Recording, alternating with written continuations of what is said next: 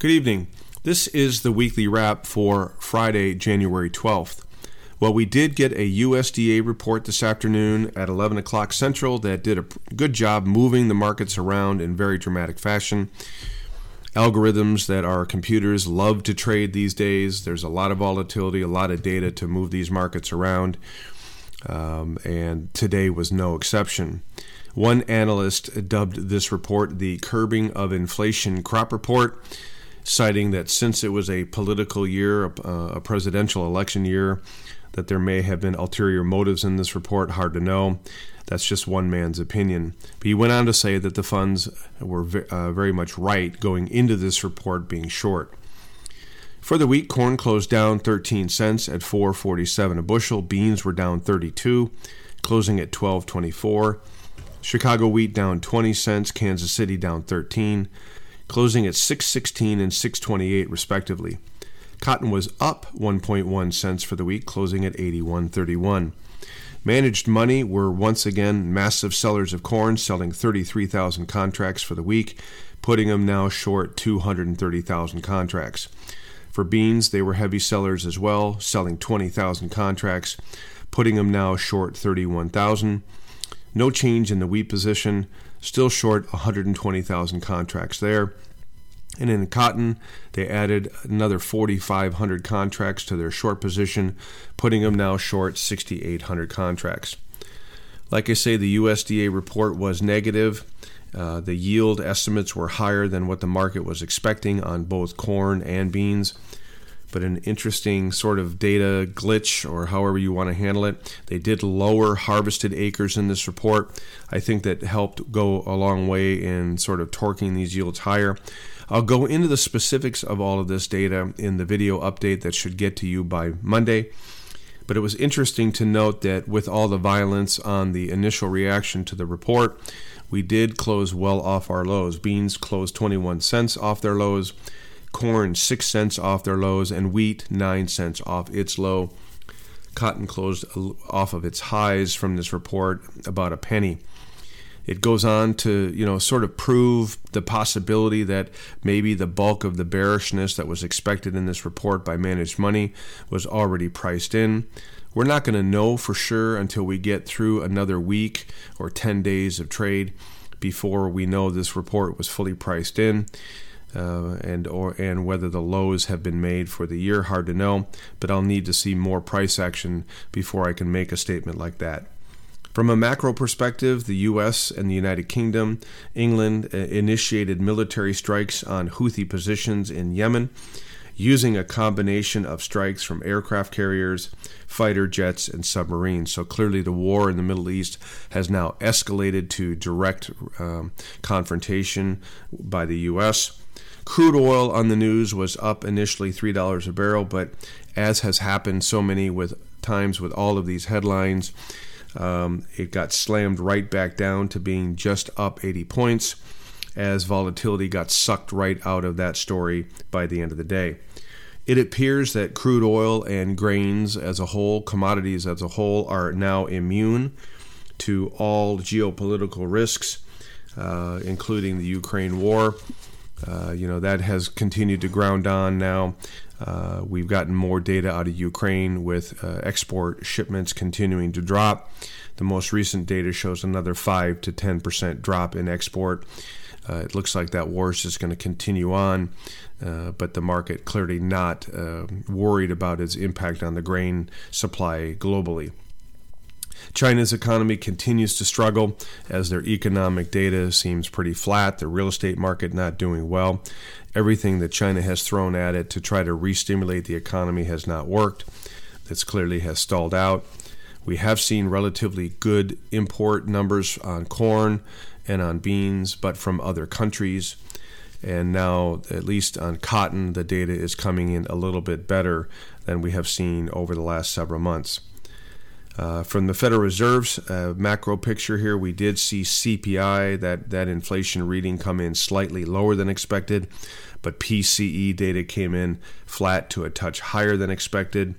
So, and then now with the jobs number remaining relatively strong, unemployment still low, Uh, some analysts are now believing the Fed may not be cutting rates in March and have to wait till June since inflation's not coming down all that aggressively. Inflation, no doubt, seems to be sticky, but it'll be interesting to see uh, when the Fed does make their first cut. There are some analysts that are firmly entrenched that March we will see our first rate cut which should go uh, into helping lower interest rates for us as producers and uh, also help lower the dollar and sort of readjust that variable. But as the data rolls in over the next couple months, we'll have a clearer picture as to whether they make that move in March or have to wait until June. Uh, the South American weather has now completed the rating, rating portion of it, where they got in some areas one to two inches, some areas three to four inches of rain, uh, depending on their location. But the pattern does flip back to hotter and drier in the second half of January and well into February. February is where the models, uh, you know, diverge. The euro has rain coming in and actually flooding rains in Brazil that would, of course, delay planting uh, and delay harvest and ultimately delay planting of the corn crop. That's the Euro model. The GFS model calls for actually a reacceleration of the heat and dryness, putting the remainder of the soybean crop at risk, and then now adding risk to the corn crop and the cotton crop that would get planted and need some good weather in that February March timeframe. Time will tell as far as what model uh, continues to dominate. South American crop losses are expected to drive demand to the United States. There's no doubt that with these lower prices, and once we realize or accept or sort of uh, digest the scale of the losses in Brazil, I fully anticipate more export demand. The USDA did not lower their estimate on the bean crop very much. They lowered it from 161 to 157. Remember, the private analyst range is between 127 and 153 seems to be the range, but the consensus right now is in the low 150s, so the USDA is still clearly lagging the consensus. Uh, they did lower the uh, corn crop as well. They dropped that from 129 down to 127. Uh, the trade is between 117 and 120, so the USDA is clearly lagging on the corn estimate as well versus the trade.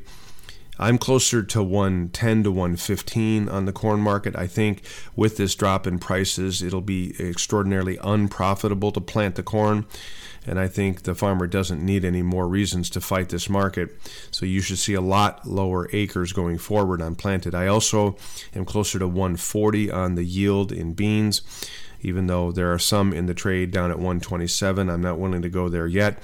I would need to see bigger dryness now in second half of January going into early February before I would lower my number down from 140.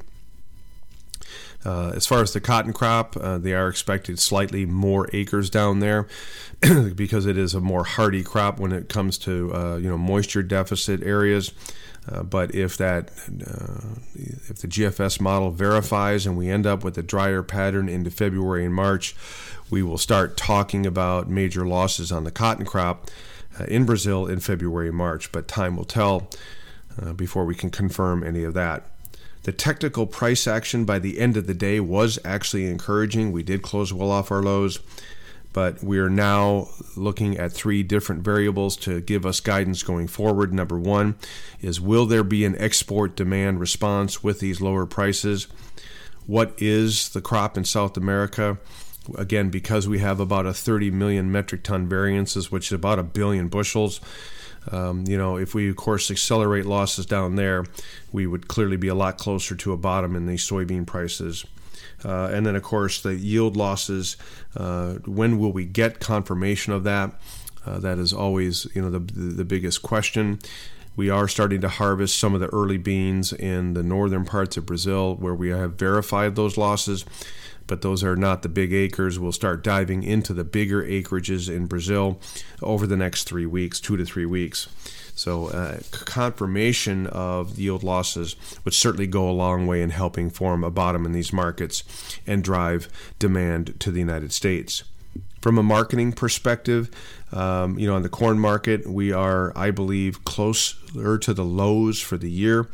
We may not have hit them today, but I think we're very close if we haven't already hit them. And then, of course, I'm looking for a breakout of this falling wedge pattern. I talked about that in the video that I sent out a few weeks ago that would ultimately move this corn market back to that 520, 560 area.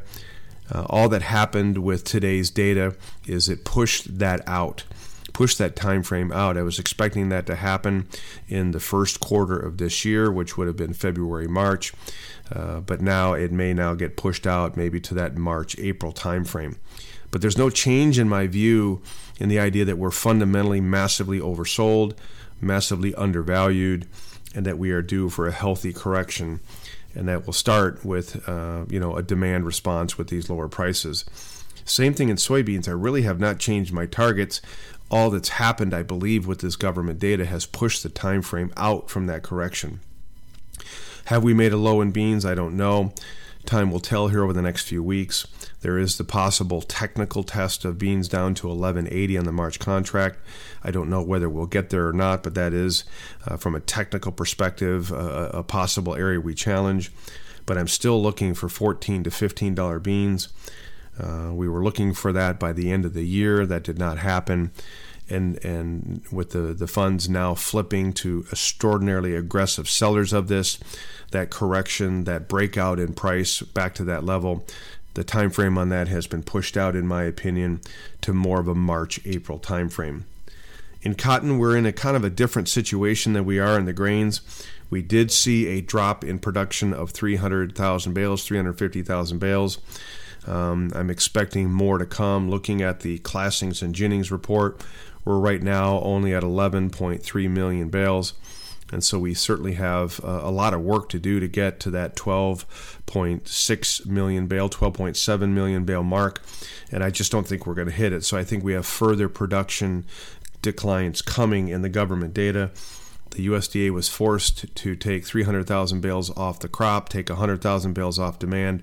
That ultimately tightened the stocks to use ratio down to that more that critically important 20% number. And remember, when you're above that, you kind of lose the volatility. But when you get uh, when you get below that 20% stocks to use number, you end up uh, inviting a whole lot of volatility.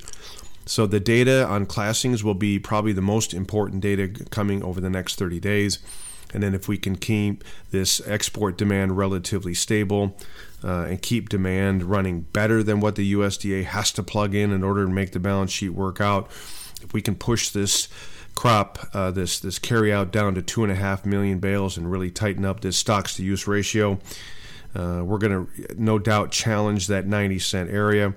And would we have enough uh, dynamics to get through 90? I believe we do. Uh, but it may not happen until later in the in the in the spring, uh, early summer. So for now, the technical resistance points are 84 cents. That'll be the next area to test. For those of you that need to do some marketing for cash flow purpose, I would use that test of 84 cents at 83.50 somewhere in that area to do some more marketing. Ultimately, I don't want to make any sales until we go retest that heavy resistance area at 89 where I want to get closer to 50% sold.